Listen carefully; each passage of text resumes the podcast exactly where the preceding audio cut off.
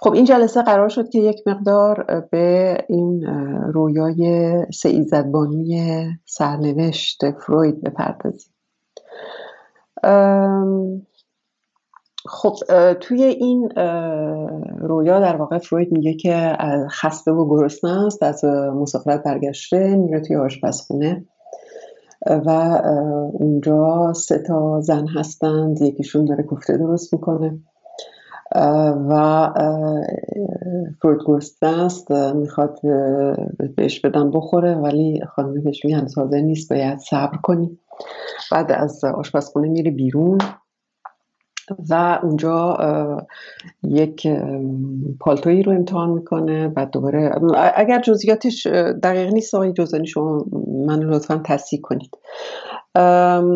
بعد یک مانتوی دیگر رو امتحان بله، می‌کنه که توش رگه های به خط رگه های ترک هست دست بافی ترک هست روی اون مانتو و یک مرد رو می‌بینه غریبه ای رو می‌بینه که یه مدار باریش نکتیز و صورت بلند و قد بلند و اینا که ازش می‌گیره اون مانتو رو و نمی‌ذاره که اون مانتو رو تنش بکنه. بعد بهش میگه که این برمیگرده به مرده میگه که به تو چه؟ بالاخره خلاصه آخر با هم دیگه دوست میشن. تموم میشه رویا. خب حالا برمیگردیم به اونچه که فروید در این زمینه میگه.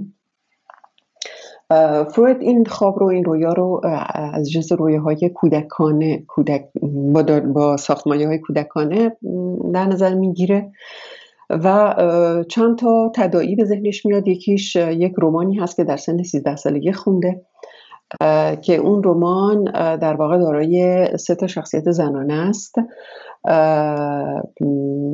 به نام های یکی از نام های یکی از شخصیت ها پلژیا هستش پل... پلاژی هستش خب. بعد میگه که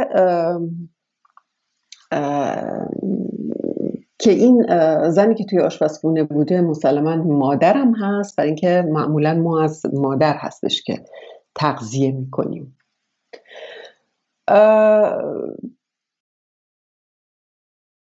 و اشاره میشه در واقع به سه تا ایزدبانو در افسانه های یونان به نام های کلوتو لشسیس و اتروپوس که کلوتو در واقع توی افسانه های یونان میبافه با, با نخ میبافه در واقع تار و پود زندگی آدم رو. لشسیس طولانی بودنش رو تصمیم می‌گیره چقدر بلند باشه یا چقدر کوتاه باشه و اتروپوس میبردش یعنی در واقع تمام می‌کنه زندگی رو.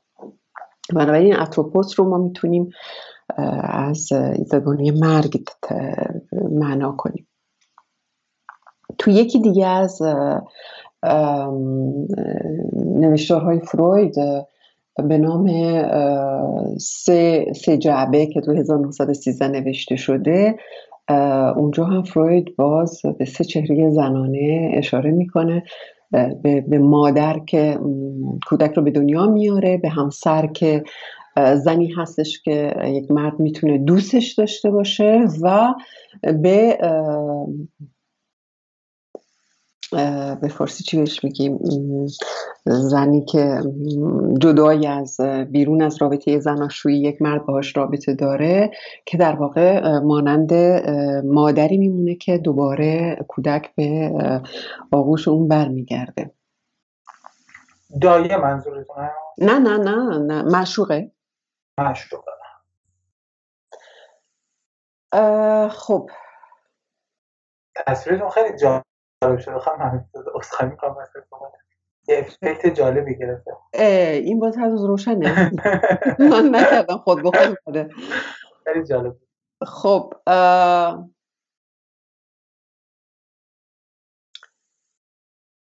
بعد فروید اشاره می‌کنه به صحبت یک مردی که جوانی که می‌گفته که وقتی بچه بوده از سینه دایه‌ش شیر میدوشیده و متاسفانه نتونسته در کودکی به اندازه کافی استفاده کنه از این فرصت و فروید این رو نمونه ای از سازکار پس رو کنشی در روان نژندی می‌تونه retroaction تداعیای دیگری از فروید داریم که یاد مادرش میفته که وقتی بچه بوده مادرش می‌گفته که ما همه از خاک به دنیا اومدیم و به خاک برمیگردیم. بعد فروید شک می‌کنه بعد مادرش تو دستاشو به هم میماله و پوستای دستش که از هم دیگه جدا شده بودن و قلمبه شده بودن رو نشون میده و فروید قانع میشه. خب قانع میشه و در اینجا در واقع ما تعجب رو داریم سوهش تعجب رو داریم و سوهش پذیرش رو داریم. در برابر اون چیزی که نمیشه ازش گریز زد. و این در واقع ما رو برمیگردونه به تم اتروپوس که ایزدانوی مرگ هست. ما به خاک برمیگردیم از خاک اومدیم و به خاک برمیگردیم. بنابراین تا اینجا می‌بینیم چند تا واژه میاد چند تا فرایاف به هم گره می‌خوره. یکیش اینه که بچه که دوران کودکی فروید بازی می‌کرده میمده توی آشپزخونه گرسنه بوده. با اون که در بزرگسالی براش اتفاق افتاده از مسابقه برگشته و گرسنه است میره توی آشپزخونه سه تا زن هستن. مادر که داره نودل درست می‌کنه یعنی کوفته داره درست می‌کنه. و با توجه به اینکه تم جنسی هم اینجا حضور داره یعنی با اشاره به اون مردی که می‌گفته که از نای از دایش شیر از سینه دایش شیر میخورده کاملا میشه متوجه شد که اینجا در واقع کوفته رو معادل سینه میشه گرفت سینه زنانه پستان زنانه میشه گرفت. و اینجا اون گرایش اودیپی فروید به مادر رو توش می‌بینیم. و اینکه باید صبر کنیم یعنی اینکه سریع به خواستت نرسی. پس یکی گرایش جنسی اینجا هست. به یک برنهادی که ممنوعه و اینکه باید صبر کنی بهش نرسی. در قسمت اول اگر رویا رو این رویا رو به دو قسمت بکنیم قسمت آشپزخونه و بعد قسمت بعدی که پالتو تنش می‌کنه در قسمت اول اینو می‌بینیم. خب گرایش جنسی به یک برنهاد ممنوع و اینکه نمی‌تونه دسترسی پیدا کنه بهش. میریم قسمت دوم رویا. توی قسمت دوم رویا فروید باز از راه فرا همفراخوانی ایده ها می‌رسه به نام یکی از پروفسورهای دانشگاهش که میگه نودل بوده کوفته. البته من منابعی رو مطالعه کردم و توی اون منابع میگن که در واقع استاد فروید ودل بوده. فروید می نویسه نودل در واقع ودل بوده. به حال یک هم آوایی هست که این رو گرهش میده این نام این استاد دانشگاه رو گره میده گره می‌زنه به کوفته و بنابراین به سینه مادر. بعد تو همین دوره این استاد دانشگاه که اسمش به دل بوده در واقع شکایت کرده بوده از اینکه پلاژیا انجام دادن در رابطه باشه. یعنی دزدی ادبی کردن از یکی از نوشتارهاش. در همین دوره فروید خیلی علاقه داره که یه سری از ایده های فیلیس رو در مورد بایسکسوالیتی دو جنسگرایی رو از آن خودش بکنه و خیلی گرایش داره که این پلاژیا رو این دوزی ادبی رو انجام بده. نویسنده که بعدا توی بنمایه بهش اشاره خواهم کرد میاره که بعد اتفاقا در 1905 فروید این کارو می‌کنه در 1905 یکی از شاگردهای فلیس نام می‌بره. از چند نفری که ایده های فلیس رو دزدیدن از آن جمله خود فروید. بعد می‌بینیم که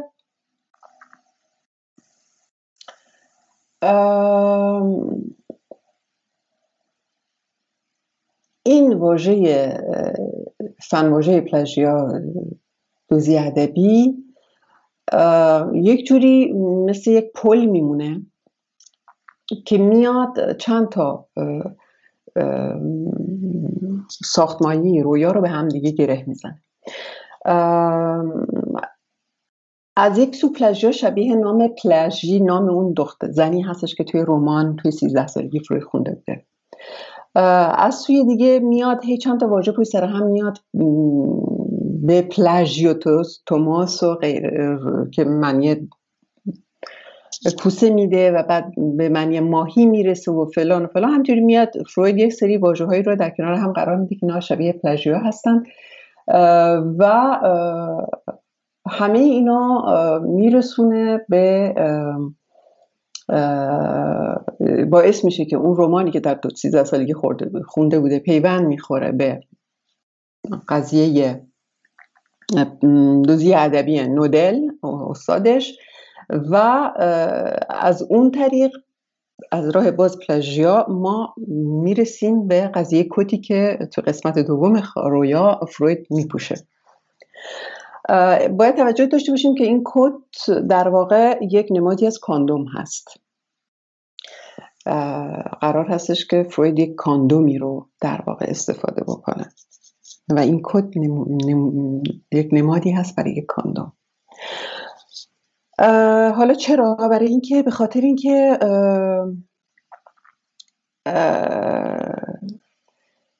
اگر که شما نمی‌دونم خوندین یا نخوندین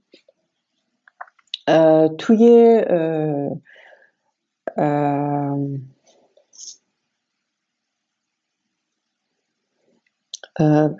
آسیب شناسی زندگی روزمره که 1901 نوشته شده. یعنی یک سال بعد از آرشگذاری رویا. در اونجا فروید به این مسافرتی که کرده بوده به خانمش و توی این خوابش صحبت می‌کنه اشاره می‌کنه. در اونجا یک تو یک قسمتی از این کتاب فروید به فراموشی نام سینیورلی اشاره می‌کنه. و اونجا میگه که توی فراموشی نام سینیورلی تعریف می‌کنه که توی مسافرت بوده و دقیقا این مسافرت مسافرتی هستش که بعد از این مسافرت اومده این خواب رو دیده. اینو باید توجه داشته باشیم. با همسرش داره میره شهرهایی رو میره از جمله هرزگوین و اونجا توی توی قطار با یک آقای آشنا میشه شروع کنم با هم دیگه صحبت کردم در مورد تابلوها و اینا. سینیورلی اسم یکی از نقاش های بزرگ ایتالیایی هست و فروید نام سینیورلی رو فراموش می‌کنه و بعد خودش در فکر کنم بوتیچلی بود این با سینیورلی قاطی می‌کنه بله بله. آره آره, آره. بله متشکرم که یادآوری کردید خلاصه به این نتیجه می‌رسه که کل حرف این هستش که در واقع یاد یکی از جمله یک ترکی میفته که در واقع این ترک ها خیلی اهمیت میدن به مسئله رابطه جنسی و می‌گفتن که اگر رابطه جنسی وجود نداشته باشه آدم بمیره بهتره. و یک جوری مسئله کشی جنسی با, با مرگ به هم دیگه گره می‌خوره و فروید هم یاد این میفته که یکی از مراجعاش که مشکل جنسی داشته خودکشی کرده بوده و اصلا براش خوشایند نبوده و به این دلیل فراموش کرده بوده نام باتیچلی رو. و به جای سینیورلی یادش اومده بوده. دقیقا چون سینیورلی به معنی signor Herr آلمانی هست یعنی خداوند و می‌دونیم که خداوند همان مرگه. کسی هستش که زندگی ما در دستش هست.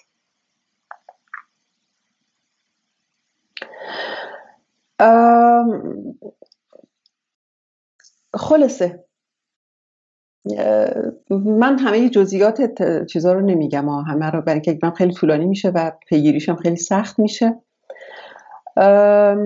خلاصه از اینجا می‌رسه به اینکه نام یکی دیگه از باز استاداش به نام فلش فلیشل هست که باز به معنای گوش کوچولو هست ما رو باز زیاد کوفته میندازه.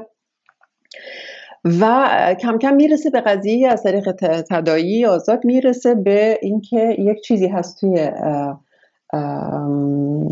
توی یکی از خوراکهایی هست که در لاتین به معنای کوچه که در واقع گرسنگی رو از بین می‌بره و اون کوکائین هست. و در یکی از خوابهای دیگه توی توی تزریق به ایرما هم خواب تزریق به ایرما هم فروید اشاره کرده بود به این فیشل و اینکه فروید مجبورش کرده بود این فیشل رو که کوکائین رو استفاده بکنه و از این موضوع اصلا احساس خوشایندی نداشت. خلاصه وقتی همین رو می‌ذاریم کنار هم دیگه اینطور میشه که نه تنها فروید گرسنه است گرسنگی جنسی داره در واقع و با گرسنگی جنسی میره توی رخت خواب میخوابه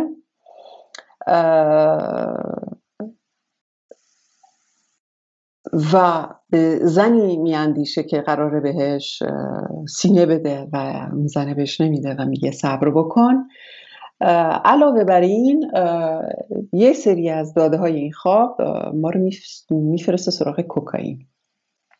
کوکائینی که می‌تونسته کشش جنسی میلی جنسی فروید رو کاهش بده و آرامش بکنه.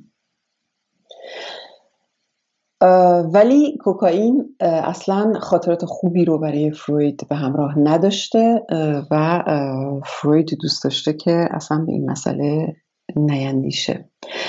این رو هم بگیم که در بسیاری از جاها فروید میاد نزدیک میشه به داده هایی که ما رو می‌تونه کمک کنه که این رویاش رو بفهمیم و خودش خودسانسوری می‌کنه و واردش نمیشه. و این باعث شده بود که ما جلسه پیش اینقدر سخت بفهمیم که قضیه چیه چون خود فروید سانسور می‌کنه رویاش رو.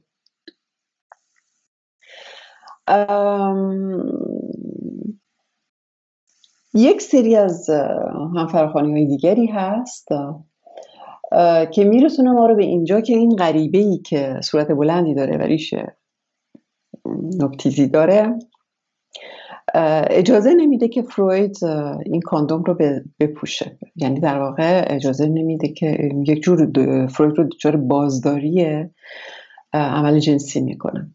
بعد فروید میگه که با دوست با خانمش رفته بوده توی یک مثلا جایی و اونجا یک فروشنده بوده که پارچه های ترک میفروخته.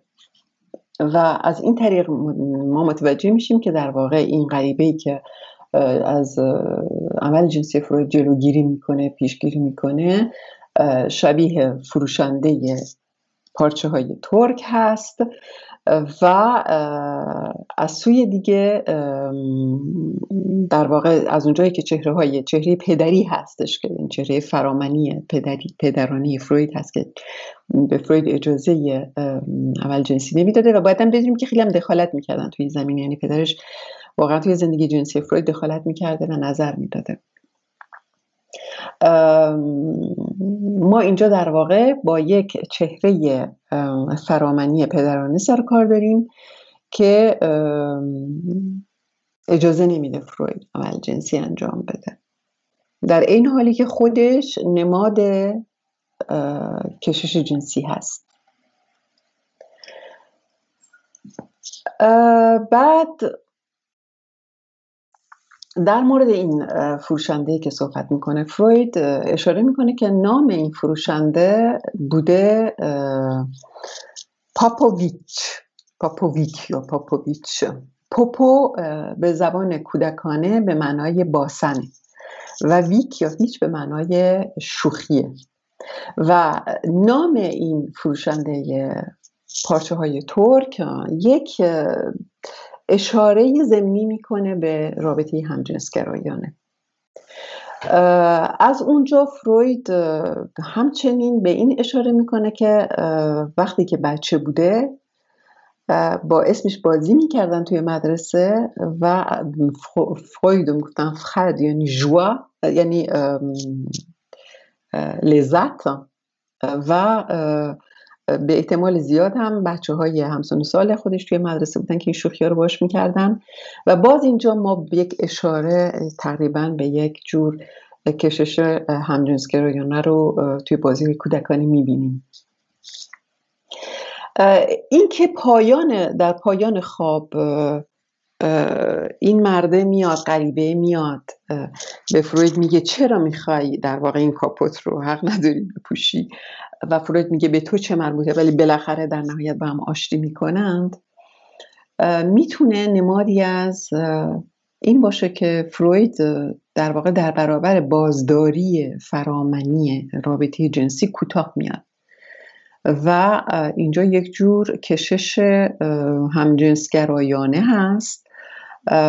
به یک جور کشش همجنسگرایانه به معنای روانکاویشو که باعث میشه دوستی هم جنسگرایانه اون چیزی که خود فروید بهش میگه دوستی هم جنسگرایانه که باعث میشه فروید دست از رابطه جنسی بکشه. یک اشاره هم میشه به نام گوت که هم به معنای خداوند هست هم به معنای خاک هست. بعد یه چیزایی بود که من دوستشم توی زمینه بخونم بیشتر بیام مطرح بکنم حالا اینجا ردش می‌کنم. فقط می‌تونم بگم که یک سری از همفراخانی هایی که فروید روی واژه پلژیا داره رو از یکی از کارهای گوت می‌گیره که توی کتاب فروید اینو ما نمی‌بینیم. باید خودمون بریم دنبالش بگردیم پیدا کنیم. و در گود هم یه سری ویژگی هایی هستش که شبیه اون چیزهایی هستش که فروید زندگی کرده مثل پدری که خیلی رفتار فرامنی داره و بازداری می‌کنه پسرش رو. علاقه گوت به خواهرش هست و یک جایی می‌رسیم بالاخره به اینکه فروید هم به خواهرش علاقمند بوده. و در این خواب در واقع یک ترکیبی از خواهر و مادرش رو با هم داریم. و به هر حال اون اتفاقی که میفته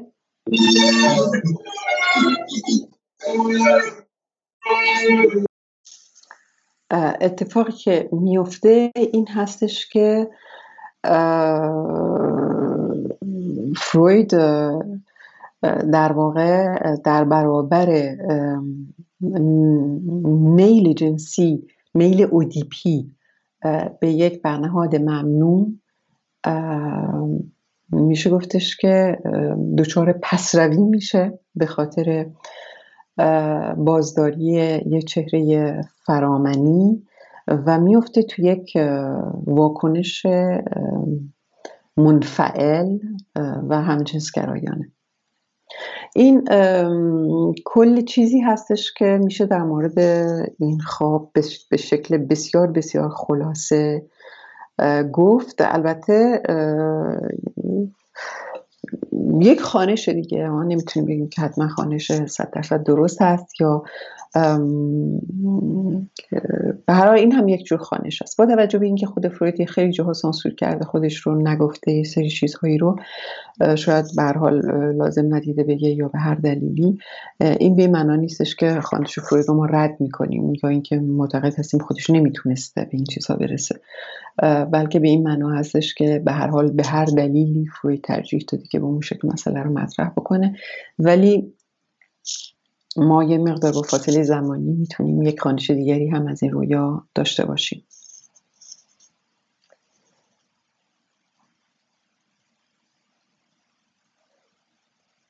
خب دوستان نظری دارند یا اینکه آقای جوزانی ادامه بدیم دیگه؟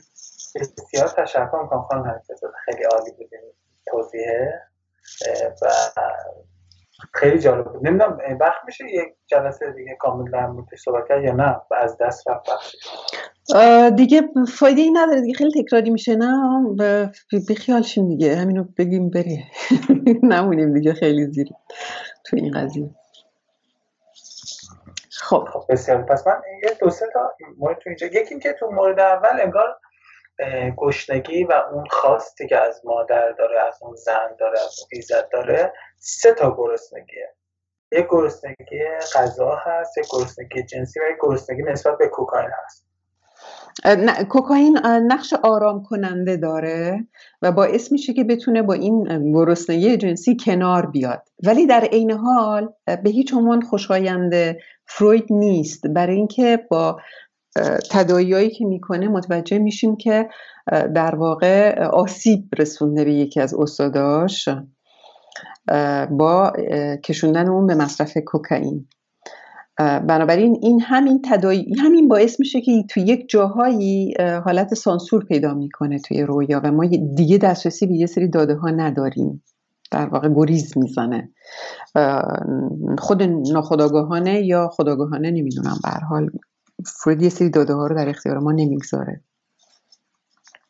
اسم اون استادی هم که در واقع تو خواب میاد فلیشه خیلی شبیه فلیسه. فلیش بله شبیه فلیسه و به, معنای اونم به معنای آره، بله بله. بله. بله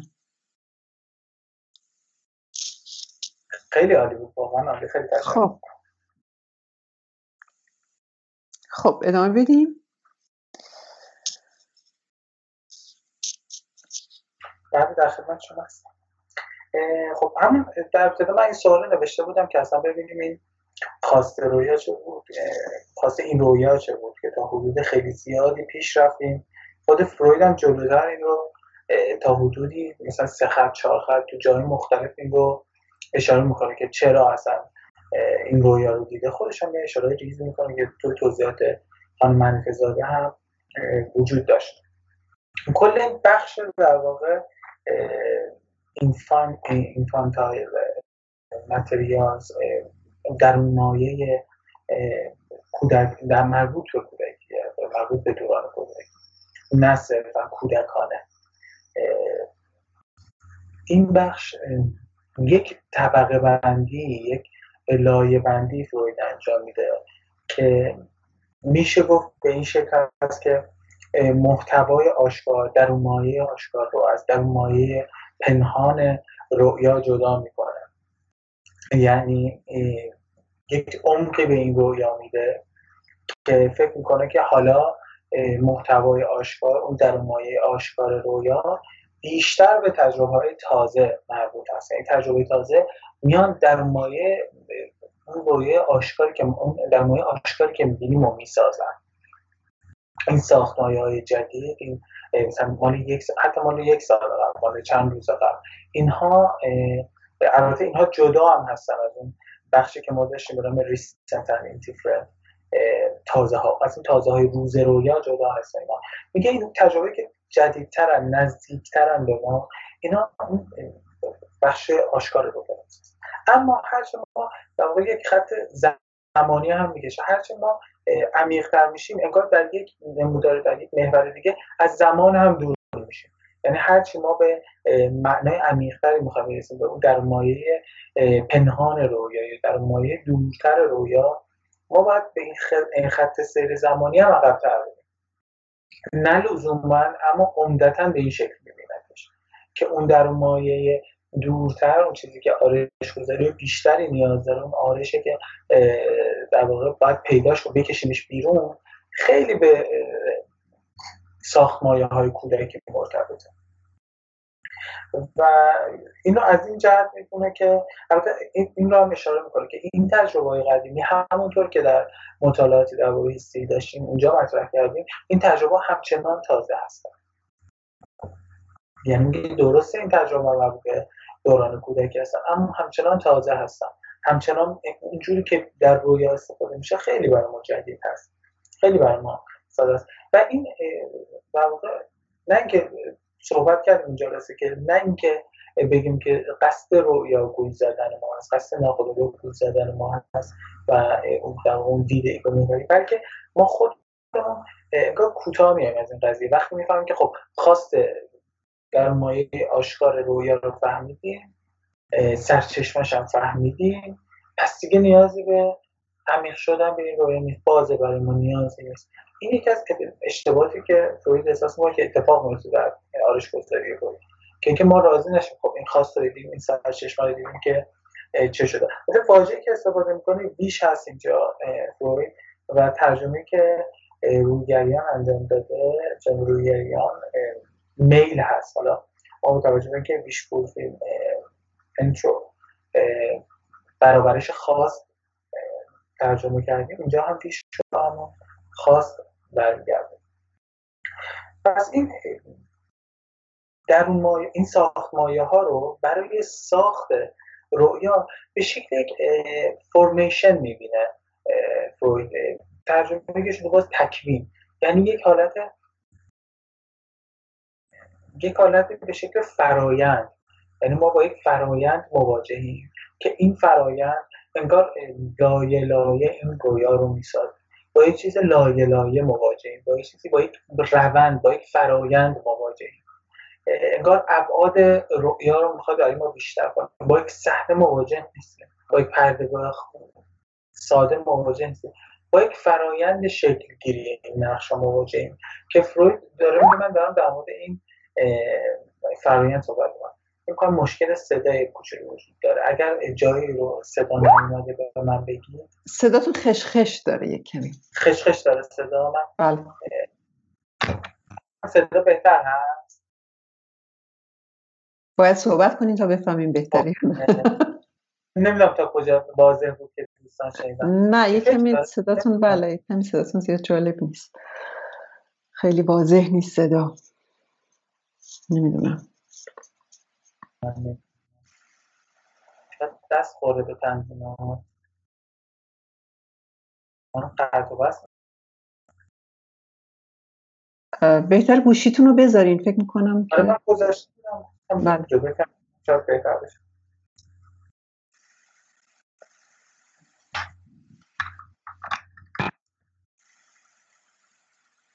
امیدوارم بهتر بشه و امیدوار برای بهتر از این نمیشه دیگه. آره، همون شرایط عجیب برای من بازخواهی می‌کنم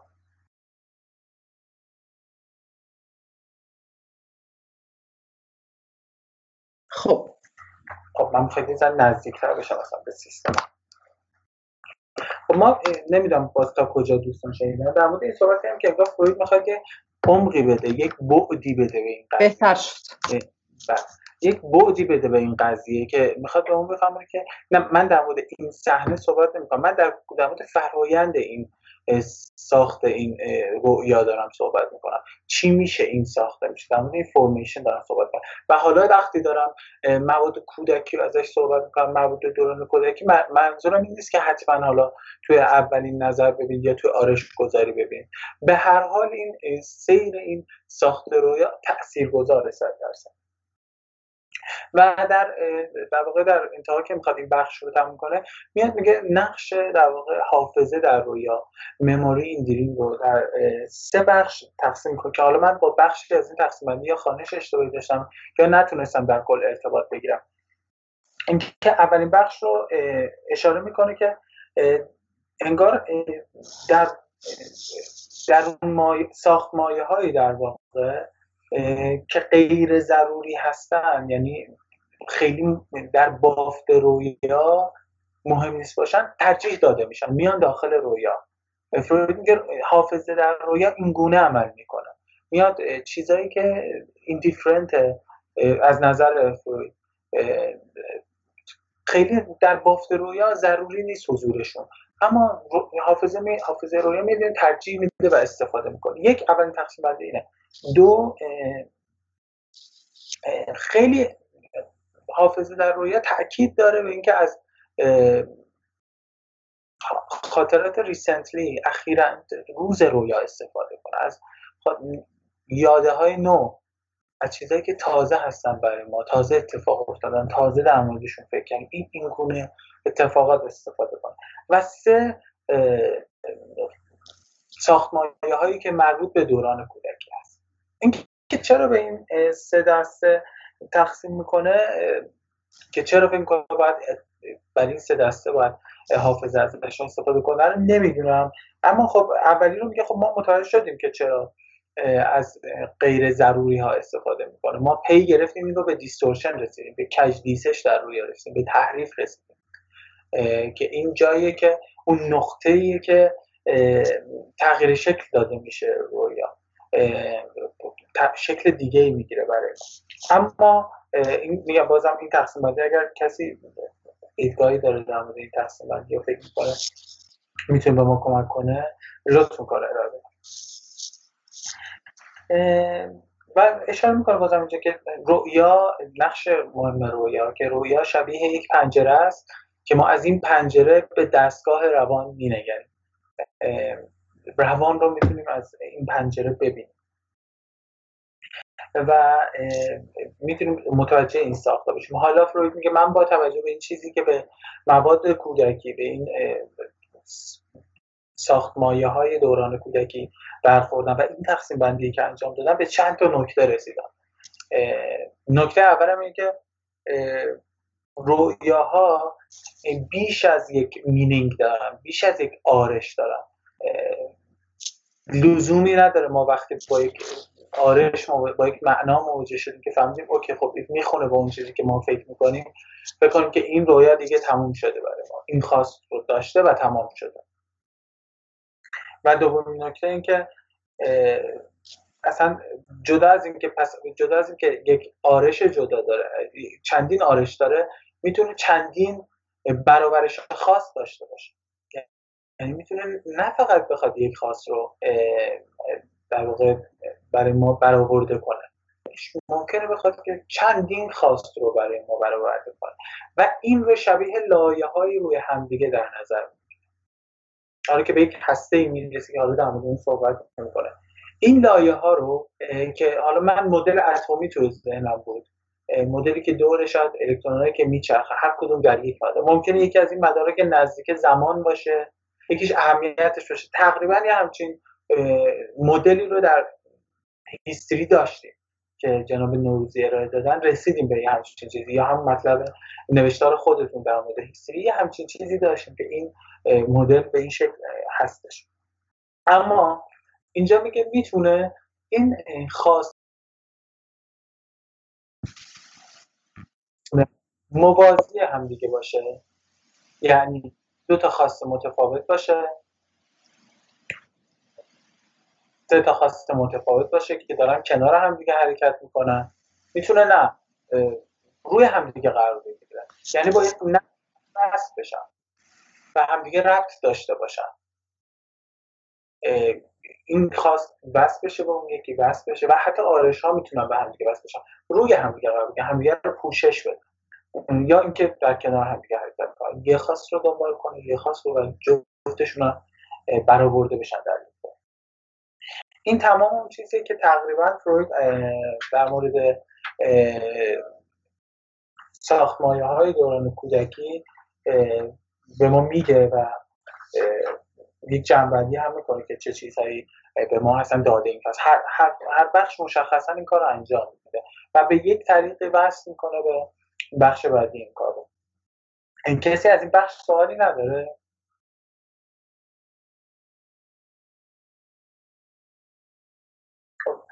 بخش بعدی سرچشمه های جسمانی رویا هستن که تا حدودی فروید بهشون می‌پردازه. یعنی قبل از این ما صحبت کردیم که چه نوع سرچشمه‌ای داریم. حالا برای مرور خود فروید هم آورده ما سه تا منبع در نظر می‌گیره که اونایی که در واقع عینی هستن.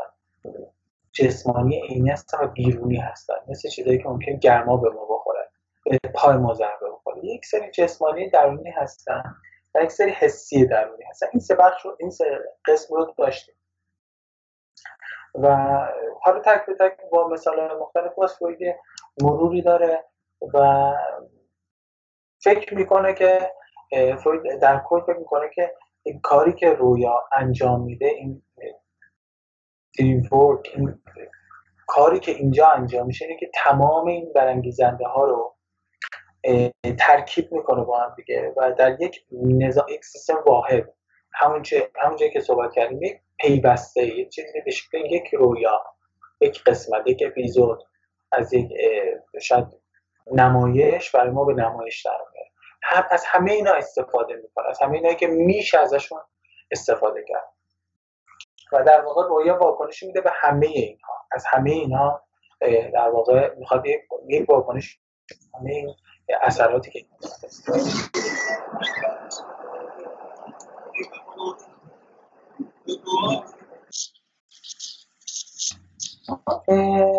بخش بعدی در بخشی که در موردش صحبت می‌کنیم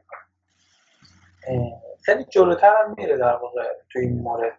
میگه که اصلا تهنشست های در واقع این کنش ها مثل این کنش های جسمانی حتی مثل کنش های روانی این تهنشستایی دارن این چیزهایی که حل نشدن این چیزهایی که میان در رویا.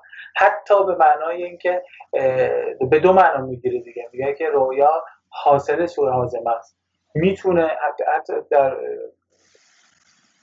اصطلاحات خودمون هم اینو داریم. یه کسی که خواب زیادی میده میگن غذا زیاد خوردی. یا شام زیاد خوردی. به خاطر همین شاید اینطوری هم از این نظر میاد دیگه نه چیزهایی هست در رویا که حذف نشده با وارد اون فرآیندی که باید می‌شده در تفکر ما نشده و حالا نشست تهنشین شده برای ما. ببخشید آقای من اینجا فقط نمی‌دونم حتما شاید جلوتر اشاره کنیم به این مسئله چون الان در مورد خواب گرسنگی صحبت کردیم. می‌تونستیم به سادگی روی این بیستیم که فروید برگشته بود از مسافرت و گرسنه بود و می‌خواست بره تو آشپزخونه غذا بخوره و از اون جایی که در خواب هست و دسترسی به غذا نداره مادرش میگه برو. باید صبر کنیم می‌تونستیم یه همچین خانشی از این رویا داشته باشیم.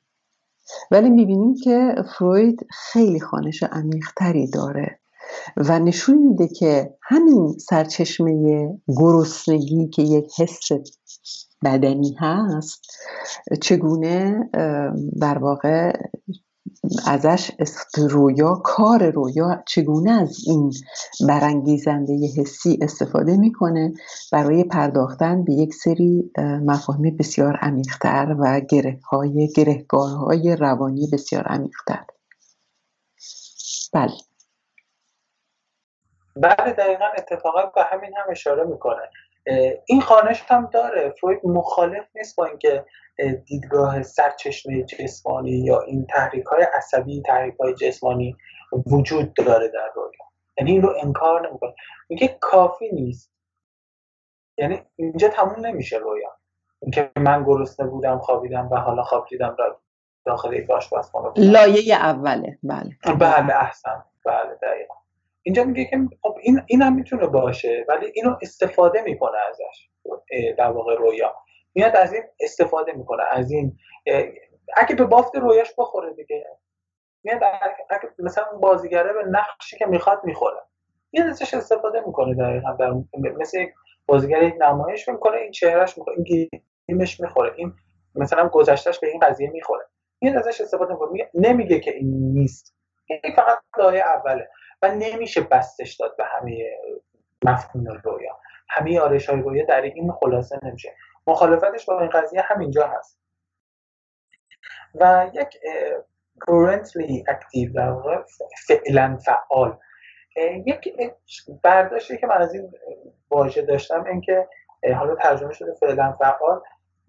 یک حالت انگار یک نمایشی داره اجرا میشه. حالا از نمایش استفاده می‌کنم چون خیلی خود بودم در مورد رویا این رو داره یک نمایشی داره اجرا میشه.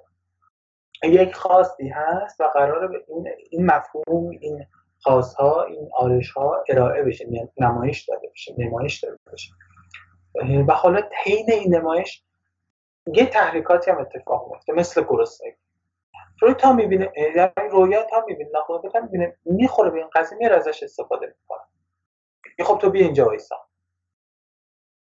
این فعلا فعال یعنی در حال اجرای ران شده اصلا. این داره داره اجرا میشه. این چیزی که در حال اجراست. حالا وقتی داره یه سری ساختمانی داره باید ازش استفاده کنه. وقتی می‌خوره به قضیه. داره فعالیت انجام میشه. رویه داره اتفاق میفته. چیزی که در حال اتفاق افتادنه.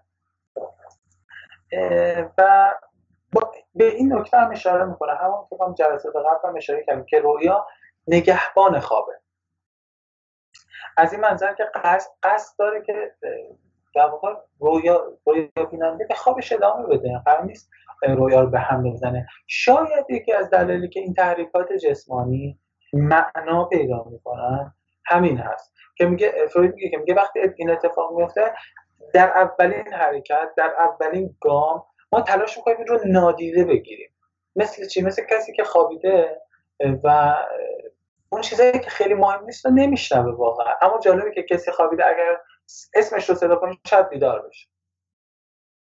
یعنی ادراک ما قطع نمیشه.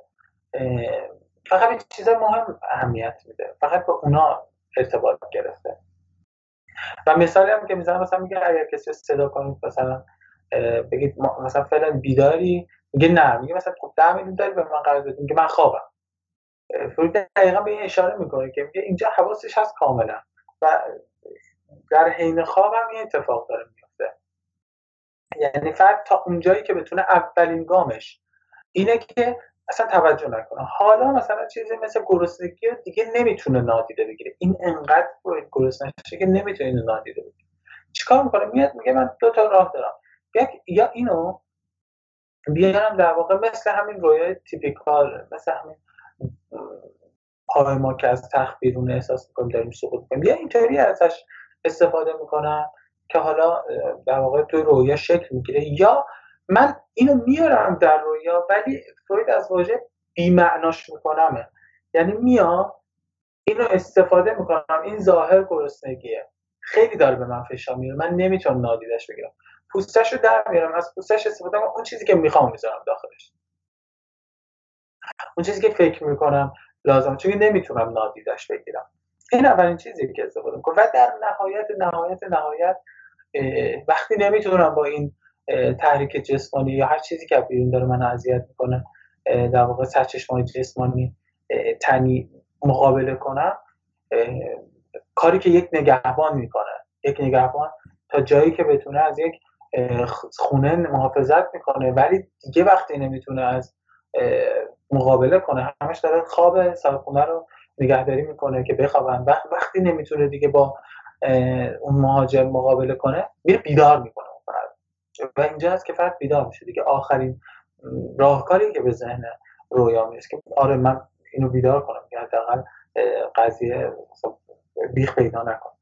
البته باز هم قصد این نیست که حالا ایگو محور باشه یا بخوام بگیم که این داره یک کسی جدا از ما هست. این فرایند این هست نه به شکل یک شخصی جدا از این. این مثالا رو می‌زنه فروید که روشن بشه. خب یک دو تا رویا هم اینجا فروید اشاره بهشون می‌کنه. من یکیشو می‌ذاره دقیقا میگم یکی اگه دوستان داشتن دوستشن خودشون مطالعه کنن. یکی رویه است که فروید می‌بینه و در رویا خوابیده و سر تایم ظهر هست. و خواب می‌بینه که رویایی که می‌بینه اینه که پاپ اعظم مرده. مرگ اون رو می‌بینه. خب خیلی بیدار میشه بیدار میشه به این فکر می‌کنه که چرا همچین چیزی شده. حالا میره سر مثلا میز غذایی چیزی خانمش میگه که اذیت نشدی مثلا ناقوس کلیسا؟ صداش اذیتت نکرد؟ خواب بوده خیلی صداش میمده اینا. فروید متوجه میشه که انگار اذیت شده ولی بدترین انتقامی که می‌تونسته بگیره از اون کلیسا و از اون کسی که اون ناقوس رو تکون داده اینه که بزرگشون رو در واقع در رویا مرگش رو در واقع می‌خوان. و این باعث مرگ اون پاپ اعظم میشه. باز هم اینجا فروید این رویا مثلا به طور مثال این رویا رو ادامه نمیده. و ما نمی‌دونیم شاید معنای دیگری خارش دیگری میشه از این بیرون کشید. فعلا فروید می‌خواد به ما به صورت آموزشی نشون بده که آره مثلا این مثال هست. یا یک رویه دیگه هست. یک کورک یک جوشی وسط پاهای فروید زده شده و خیلی اذیتش می‌کنه این چند یعنی راه میره. دائما حین راه رفتن اذیت تب براش آورده. خب مشکلات بیشتری براش حادث شده. و در رویا خواب از سواری می‌بینه. و حالا حالت جسمانی که داشته بالش لای باش بوده. یعنی سوار بر زینه سوار بر اسبه. و هیچ مشکل هم در خواب نداره هی اصلا بالا پایین میشه میگه رویای من میگه که. یک جوری ابراز می‌کرد به صورت خیلی معکوس. یعنی تو انقدر درد نداری حواستو فرق انقدر درد ندارم من که می‌تونم حتی از سواری کنم. دیگه بدترین چیز برای یک همچین بیماری این هست. البته این رویه جز اون رویاهایی که فروید به بخش های دیگرش هم می‌پردازه و اشارات دیگری هم می‌کنه که حالا من فقط این یک بخش رو جدا کردم. و پس از اینه که فروید برمیگرده باز هم به اون رویا و میگه میلی یعنی خواستی که من داشتم به خواست اولی که به نظر میاد گرسنگیه. اما خواستی که پشت اون قایم شده اون خواست جنسی هست که به حالا پیراشکی یا کوفته ای که می‌بینم یا اون خانومی که می‌بینم می‌خوام از اون پستان در واقع بهره جویی کنم این این خواسته که پشتش هست. و حالا یک خودش از این لفظ استفاده می‌کنه که خواست جدی تر یک خواست مهمتر خواسته که باید بیشتر بهش پرداخته بشه. و از اینجا یک نتیجه گیری جالب هم می‌کنه که پس یکی از خواستهای همیشه رویا ادامه خوابه. یعنی رویا یک خواست خیلی مهمیه که داره پی می‌گیره که بیدار نشیم. یک خواست می‌تونه این باشه خواست که همیشه هست. و موازی می‌تونه با خواستهای دیگه ادامه پیدا کنه. حالا چه بسایی که یکی از خواستها به اون یکی ارجعیت داشته باشه حالا اون یکی می‌تونه شکل خواب رویا رو تغییر بده اما نه یک خواست هست که همیشه هست و ما این رو داریم. در واقع این تقابل خاصا تقابل سیستم هایی سامانه هایی نظام هایی که فروید ازش صحبت می‌کنه به نظر میاد که از دو سامانه داره صحبت می‌کنه دو نظام دو تا سیستم که اینها هر کدوم یک خاصی دارن هر کدوم یک خاصی رو دنبال می‌کنن و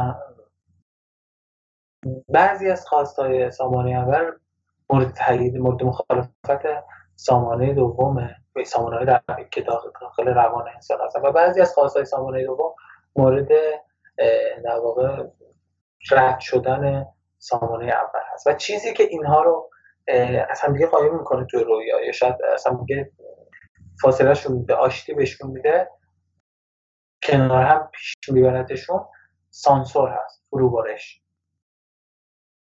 یعنی یک جایی که لازم رو به این نشون میده یک جایی از تغییر شکل میده به اون نشون میده.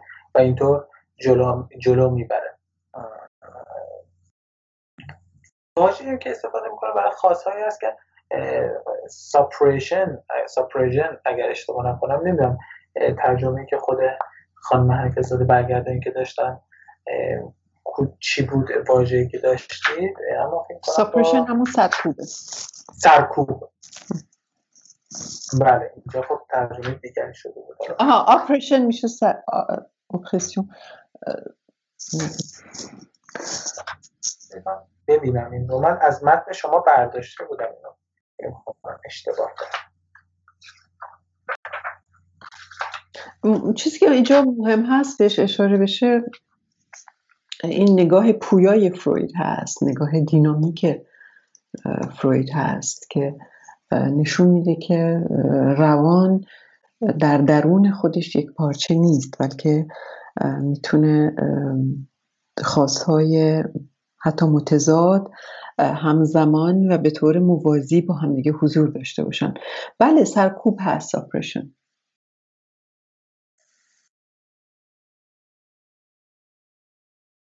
حالا اینجا صدا من داری؟ بله. اینجا ترجمه که شده بود فرو خوردن بود حالا. و pressing down البته واژه‌ای که خود استریچی استریچی استفاده کرده که pressing down اینو پایین می‌زنه و در واقع یک شکلی رو در زمان شکل میده که انگار این پایین راندن از یک طرف انگار دوباره این بالا میاد. من یک فرصتی اینجا تفاوت suppression رو با تفاوت سرکوب رو suppression رو با repression یعنی واپسرانی بگم.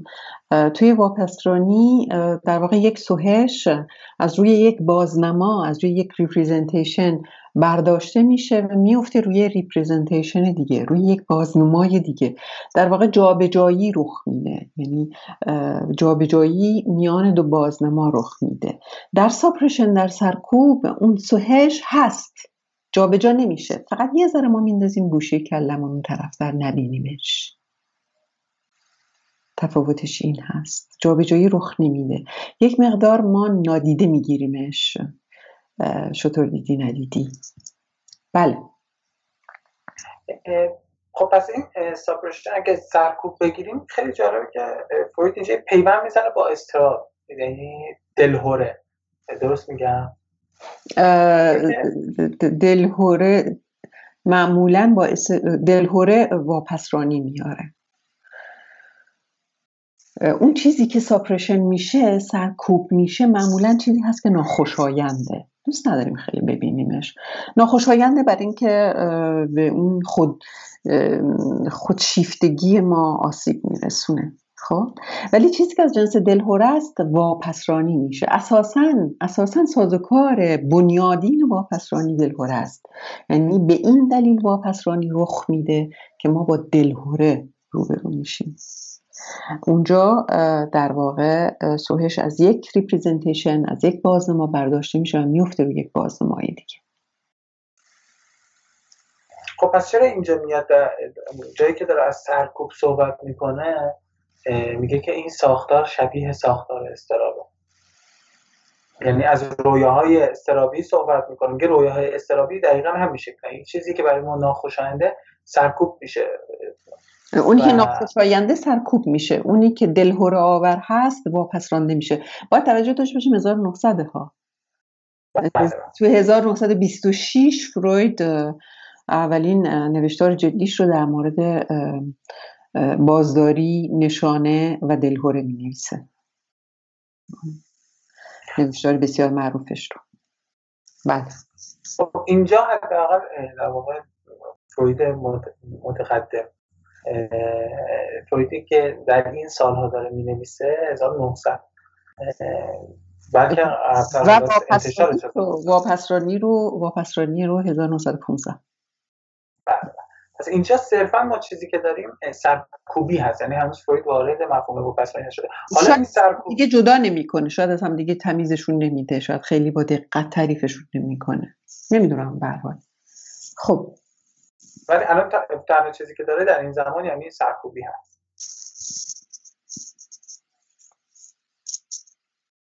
و این سرکوبی رو میگه در رویاهای استرابی رویاهایی که ناخوشایند بوده اینا رو می‌بینیم. یعنی چیزی که ناخوشاینده میاد در رویا برای ما دیده میشه. و میگه که اتفاق خیلیشون هم در استراب روان نجندانه ببینین یه فرصت خوبی هستش که ما تفاوت بین دلهوره و بیتابی رو هم نشون بدیم. که Angst در آلمانی توی انگلیسی anxiety ترجمه شده خب؟ همین رو وقتی که وارد زبان فرانسه میشه ما کاملا از هم دیگه جدا می‌کنیم. anxiety رو میگیم anxiété و Angst رو میگیم angoisse یعنی دو تا واژه براش داریم. Angst آلمانی میشه angoisse و anxiété در حالی که توی انگلیسی که میره فقط یک واژه براش هست anxiety و از همونجا ترجمه شده به فارسی استراب. با توجه به اینکه لکان انگزایتی رو از آنگواس جدا می‌کنه و بنابراین من هم که به رو کردم لکانیست این دوتا رو از هم جدا می‌کنم و این دوتا پدیده رو دو پدیده متفاوت می‌بینه لکان. دلهوره آنگست آنگواس هست. دلهوره همیشه دلهوره در, در برابر اون هستاست در برابر چیزی هست که ممکنه گره توپولوژیک گره جایگان شناسی روان رو باز کنه و ما رو دچار depersonalization می‌کنه یعنی فروپاشی روانی. دلهوره همیشه دلهوره در برابر فروپاشی روانی است. یعنی در واقع در برابر مرگ روانی است.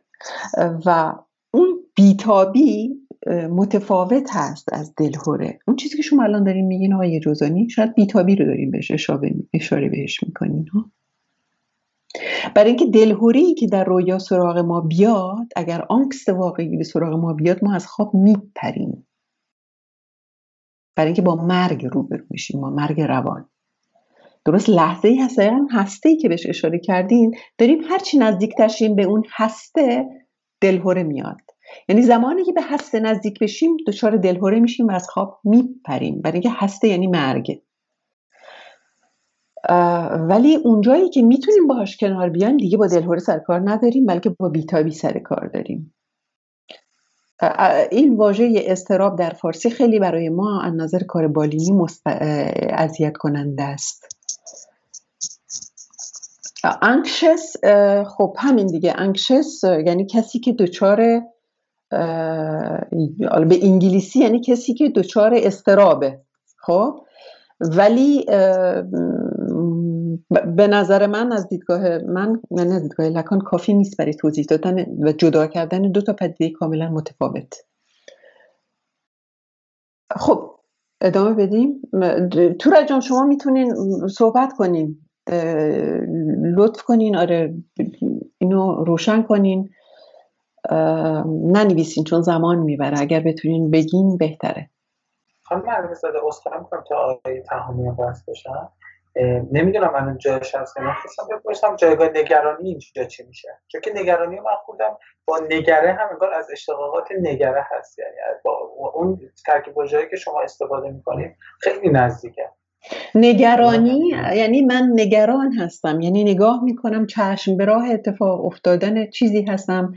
که برام خوشایند نیست یا برام بیتابی آور هست. قاعدتا اینجا ما با فرافکنی یک سوهشی که در گذشته زیستیم به آینده که هنوز تجربه نشده سر کار داریم.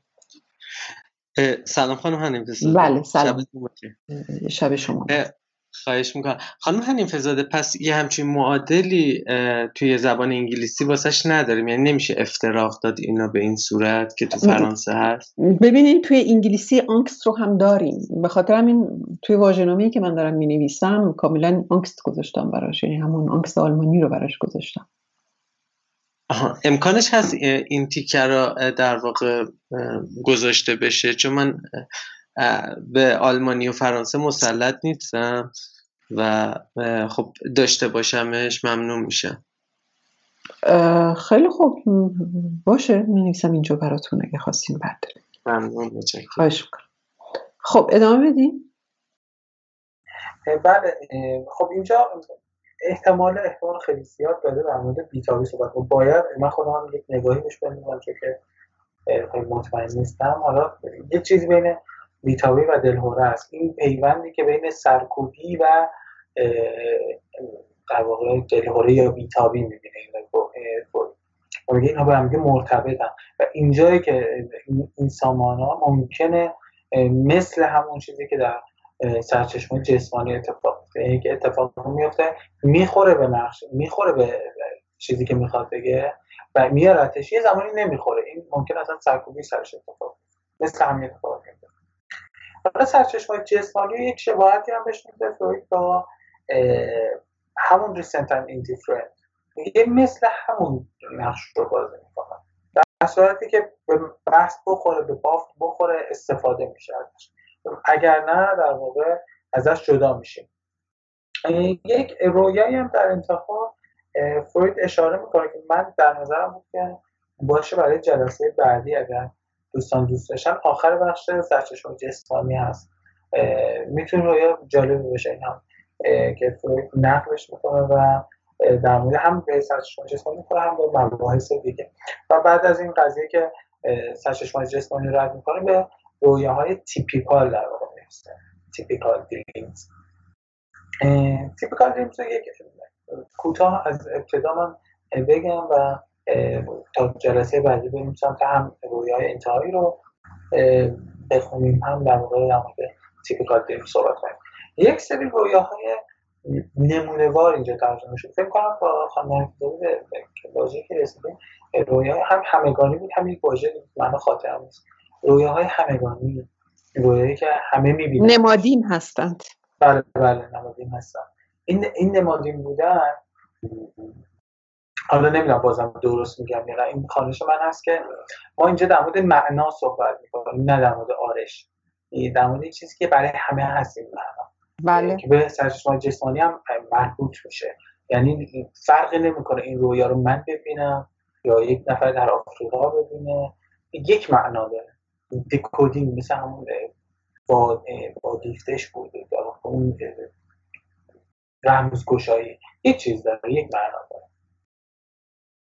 و این رویاهایی هست مثل رویای برهنه بودن که اینجا اتفاقا این این رویایی که گذاشتم که مطالعه کنیم اینه که در واقع در همین رویا هم ما یک رویای برهنه بودن رو داریم از یک رویایی که همین در واقع همین رو در رویاهای بعدی فروید هم اشاره میشه بهش این رویایی که خودمون رو برهنه می‌بینیم یا در واقع از یک بلندی میفتیم و به خصوص در مورد رویای برهنگی ابتدا فروید اشاره می‌کنه که این رویای برهنگی رویایی که انگار یک لذتی درش هست.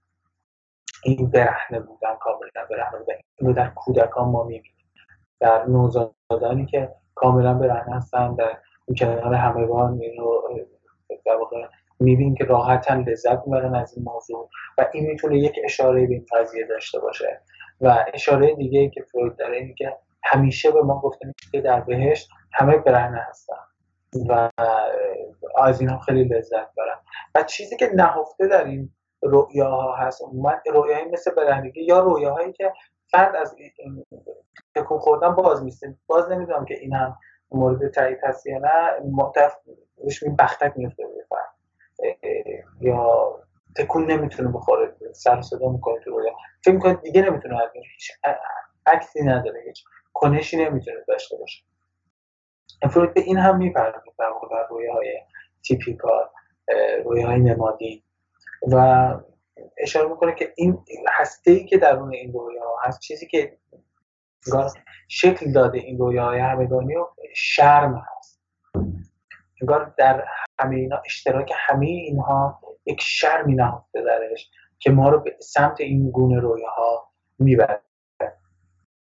من راستش تا اینجا مطلب آماده کرده بودم. حالا اگر دوستان سوالی دارن یا هست ادامه بدیم بخشی رو خودتون داری تا من شده اگر نه که اگر اجازه بدید جلسه رو کم کم به پایان ببرم.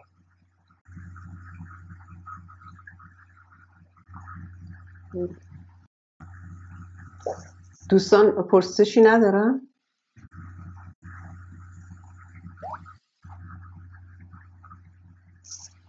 دوستان پرسشی ندارن؟ دکتر ببخشید می‌تونید ممکنه یکم خودتون دوباره بیتابی و استراب و نگرانی و دلهوره رو تفصیلا خیلی کوتاه توضیح بدین؟ بله. یه لحظه من اینو بنویسم. این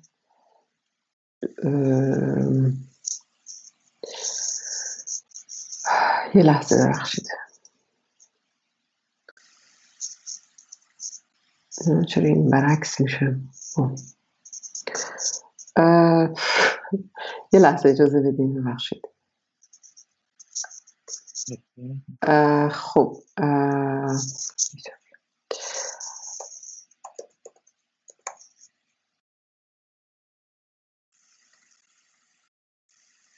خب اینو من میفرستم این الان براتون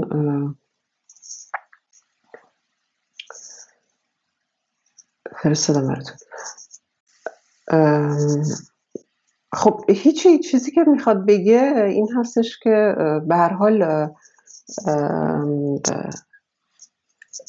انگزایتی حالا جالب اینجاستش که تو خود آلمانی متاسفانه من خیلی دقیق دقت نکردم ولی فکر می‌کنم که تو خود آلمانی هم فروید همون آنکست رو به کار می‌بره برای هر دوتاش و به همین دلیل هم توی انگلیسی وقتی ترجمه شده هر دوتاش به انگزایتی ترجمه شده.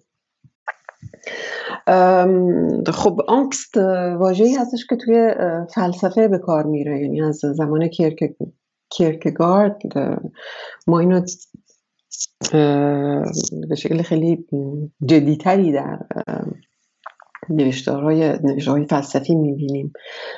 همون دلهوری هستش که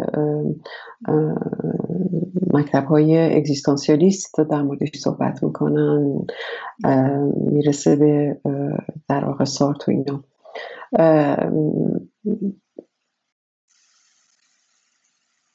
آلمانی انگلیسی عکس شده. این خودتون دیگه ببینید چی کار کنید دیگه. شاید اشتباهی نوشته شده باشه ولی حتما متوجه میشید. خب بعد بیتابی یک حالتی هستش که شما هی رو پاتون وای نمیستید هی تکون می‌خورید توی بچه هایی که دچار بیش جنبشی هستن بهشون میگن بیش فعالی من میگم بیش جنبشی اینها کاملا توشون بیتابی رو می‌شدید یعنی نمی‌تونن تمرکز بکنن هی تکون می‌خورن هی ولی دلهوره اون چیزی هست که امروز بهش میگن تو ایران مد شده بهش میگن پنیکتک و این خیلی مهمه که ما بتونیم میان بیتابی و دلهوره تفاوت قائل باشیم. من نظر کار بالینی ما رو کاملا به دو دیاگنوستیک متفاوت می‌بره.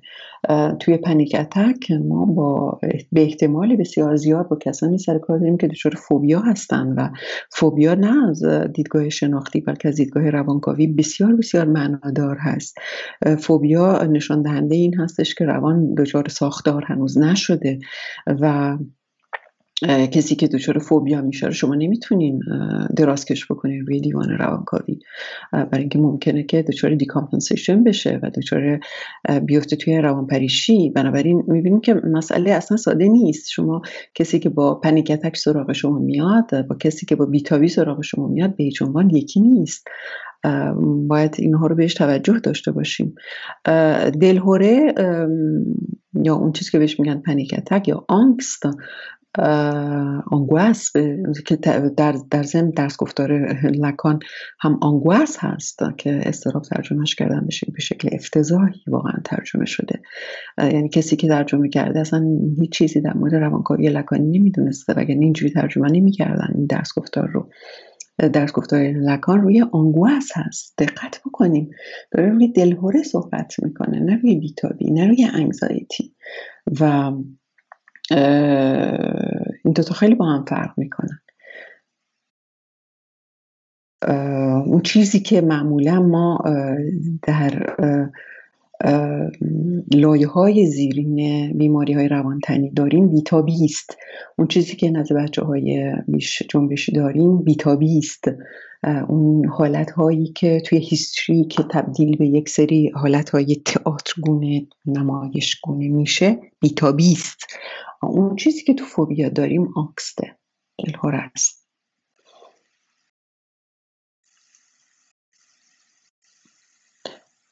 خب پرسشی اگر نداریم اصخایی می‌کنم خانم من فرد بیتاب ممکنه دچار دلهوره بشه؟ بله بله ممکنه دچار دلهوره بشه. درسته آقای تمام این جاشون جابجا شده. این آنکست باید میومده توی آلمانی انگزایتی باید می‌رفته توی انگلیسی اینا هی جابجا جابجا شده. خودتون متوجه میشین دیگه.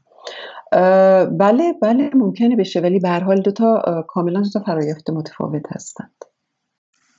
و از نظر بالینی خیلی مهمه که از هم جداشون کنیم برای اینکه روی تشخیص ما روی کار بالینی ما تاثیر می‌گذاره.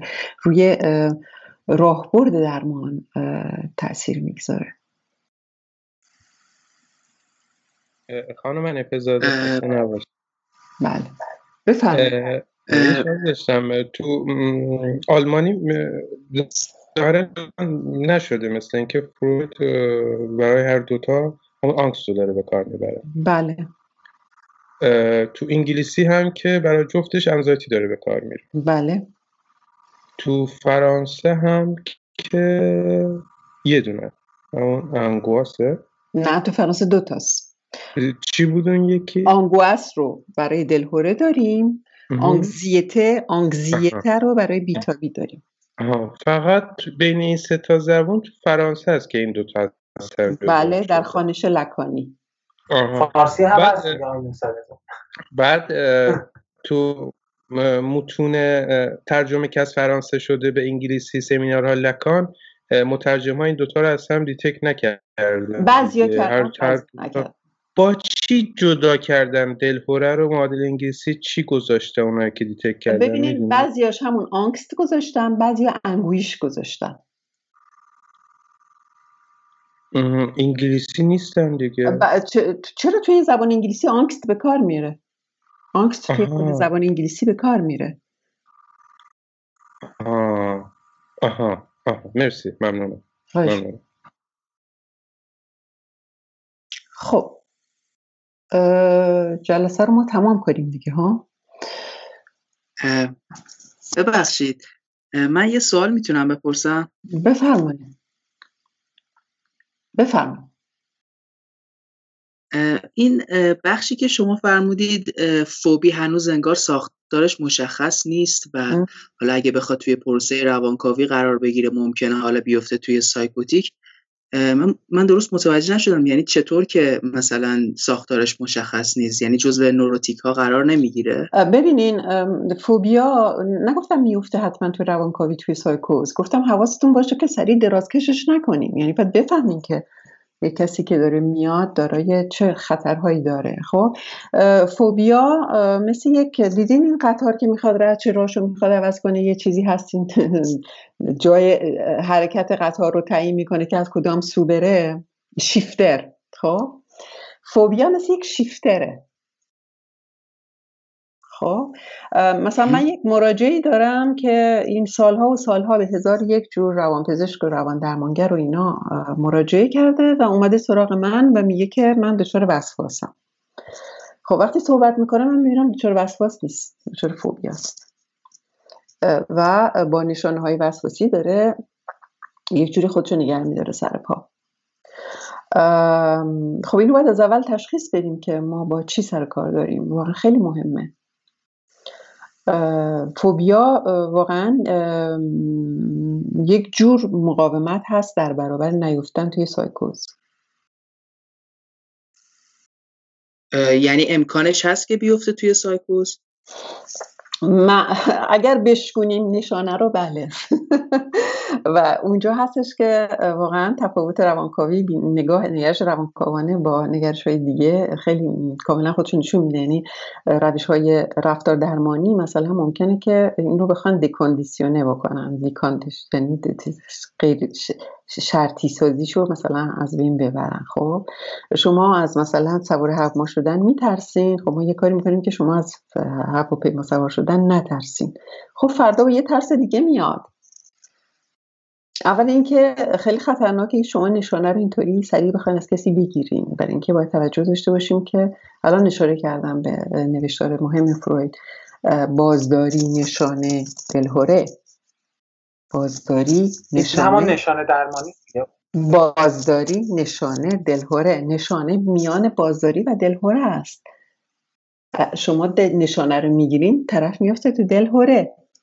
بنابراین نشانه رو به این سادگی از هر کسی نمی‌گیرن همین جوری خرکی آدم حمله نمی‌کنه به نشانه. بله نشانه درمانی خطرناک می‌تونه باشه.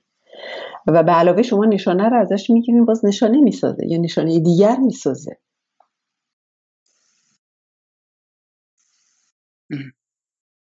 بله بسیار ممنونم.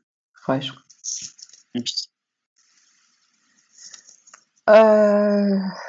آقای تهامی بینی صحبت کنیم دیگه می‌تونین حرف بزنین؟ نوشتن طول می‌کشه.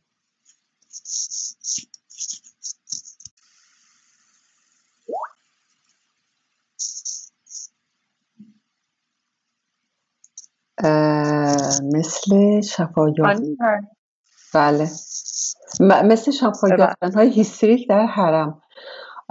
اون دیگه به قضیه دیگری است اساسا قضیه حرم ما اونجا دیگه داریم. ولی بخوایم وارد تحلیل روانکاوانی قضیه حرم بشیم. ما رو خیلی دور می‌بره خیلی گسترده نه خانم فزاده فقط این تفاوت این که یه چیزی گرفته میشه و خیلی از این کسایی که شفا پیدا می‌کنن مثلا توی حرم و چیز می‌کنن هیچ موقع پیگیری follow نمیشن که ببینن در واقع خب بعدا به یه مثلا پاش OK میشه دستش می‌گیره ولی دیگه خب اون دیگه شفا یافته دیگه دیگه بله. پیگیری نمیشه. بله. از این حیث. بله بله. بله. دوست دیگری داشت صحبت می‌کرد. بله. خانم حنیف سلام. سلام. این چیزی که گفتین در رابطه با همین حالا فوبیا و گرفتن نشانه که حالا ممکنه منجر بشه به اینکه حالا دچار فروپاشی بشه میشه گفت این مثل یه حالا اگه یکم شاید من دارم با زبان البته object relationism یکم نگاه می‌کنم مثلا میشه گفتش که این مثل borderline ه دیگه در واقع بین سایکوز و نوروز دقیقا یعنی اون فقط صرفا نگهش داشته یه چیزی هستش بله. که نگهش داشته. بله بله. با این با توجه به اینکه توی line ما manifestation های تظاهرات در واقع روان‌پریشانه هم داریم. یعنی علاوه بر این بله. اون رو هم بله. ممنونم. خواهش خب بله. پس سوال اساسی اینه که خب در مواجهه با فردی که panic attack داره و خب قطعا فوبی هم داره در کنارش روانکاوی در وهله اول چه ساز و کار احتیاطی رو باید برداره؟ یعنی چه تمهیداتی بیاندیشه و اساسا هدفش چیه از رویارویی خودتون می‌تونین بگین اینو. خودتون می‌تونین پاسخ بدین. خیلی دوست دارم به با توجه به اینکه با توجه به اینکه در از دیدگاه روانکاوی چه چیزی هست که ساختار رو می‌سازه؟ من فکر می‌کنم جهت ساختن ساختار دیگه ها؟ بله. من که زاده خب ابژه می‌تونه باشه. اون ابژه که نیست. جان؟ مثل آینه میشه دیگه. چی مثل یعنی روانکاو فکر می‌کنم اون تصویری میشه که ابژه گمش کرده بوده یعنی تو آینه. اون بخشی از خودش حالا یا اون همین ابژه که فرمودن خب این خیلی خطرناکه که بله به هر حال کسی که داره یه ساختار حتی روان نژن دچار بیماری آینه است. چه برسه به کسی که حتی به سطح روان نژندی هم نرسیده مسلما به شدت در سطح آینه داره رفتار می‌کنه. خب درمانگر نباید وارد بازی آینه ای بشه ببخشید فانتزم نیست؟ فانتزم بله. نیست که ساختار رو می‌سازه؟ نه زبان دیگه. توی فانتزم توی انگارش ساختار ریفلکت میشه باستاب میابه یعنی ما می‌تونیم از طریق واکاوی فانتزم ساختار رو بشناسیم. نوع مکانیزم ساختار چی شد؟ چند نفر با هم دارن حرف می‌زنن سوالی که پرسیدن همه تایید کرد که ساختار روان مگه زور زبان ساخته نمیشه؟ یعنی ساختار روان ساختار زبانه دیگه. دست بلند کنید. دوستان میگن دست بلند کنید. نه خب مسئله پدرسازی هست. پدرسازی. یعنی به در واقع اون ببخش. همه اینجا با هم حرف می‌زنن آدم نمی‌دونه باید چجوری. یعنی در واقع اون نشان پرسنده اورجینال من بودم دیگه حالا ببخش ببخش بفرمایید. دوربینم روشن زنده تر بشه مقدار. خب. بفرمایید. خب. دیگه اعتراض کردن من چی بگم؟ خودش نه نه نه واقعا شوخی کردم و جاش نبود اصلا شوخی بدی کردم. نه نه ناراحتتون کردم نه خانم خب. یعنی فکر کنم که اون فردی که میاد روانکاوی اولا خب اینی که مثلا ما در واقع شما میگین درازکش نباید بشه خب اون کسی که درازکش میشه دیگه از اون رابطه آینه خب در اومده. من از خب این جهت دچار پس رویه روان میشه وقتی دراز. چرا ما تو روانکاوی کسی رو دراز کش می‌کنیم؟ چون می‌خوایم تمام دفاعهاش رو بشکنیم. شما که نمی‌تونید دفاع هر کسی رو که اومد همینجوری بشکنیم همین دیگه یعنی منظورم اینه که به این دلیل شما دارین اینو میگین که بله. اگر دراز کش بشه این اتفاق میفته و اون چیزی که میگین پدرسازی یعنی انگار که اون نشانه هایی که میاره یا حالا دلهوره که داره یا چیزی که داره رو در واقع یه جور همین نمادین سازی اتفاق میفته با این حالا دوستمون فرمودن زبان این اتفاق میفته ببینیم باید یک نهاد خیلی. روندی هست که توی اون روند در واقع اون زیر نهاد تنومند میشه. خب نمادین سازی بخشی از روند تنومند شدن این هسته کوچیکی که وجود داره و توی روانکاوی رشد می‌کنه و میباله.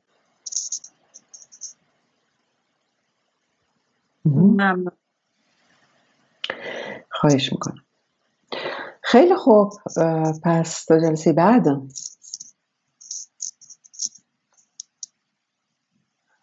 خداحافظی کنیم بله. ممنون خانم زاده خیلی عالی بود این جلسه. خیلی. آقای جوزانی ممنون. بله موافقم خدا خیلی نگهدار عالی بود. کاش جلسه هم راجع به این توضیح بدین و خیلی ممنون. عالی بود. خسته نباشید خواهش می‌کنم. خدا نگهدار.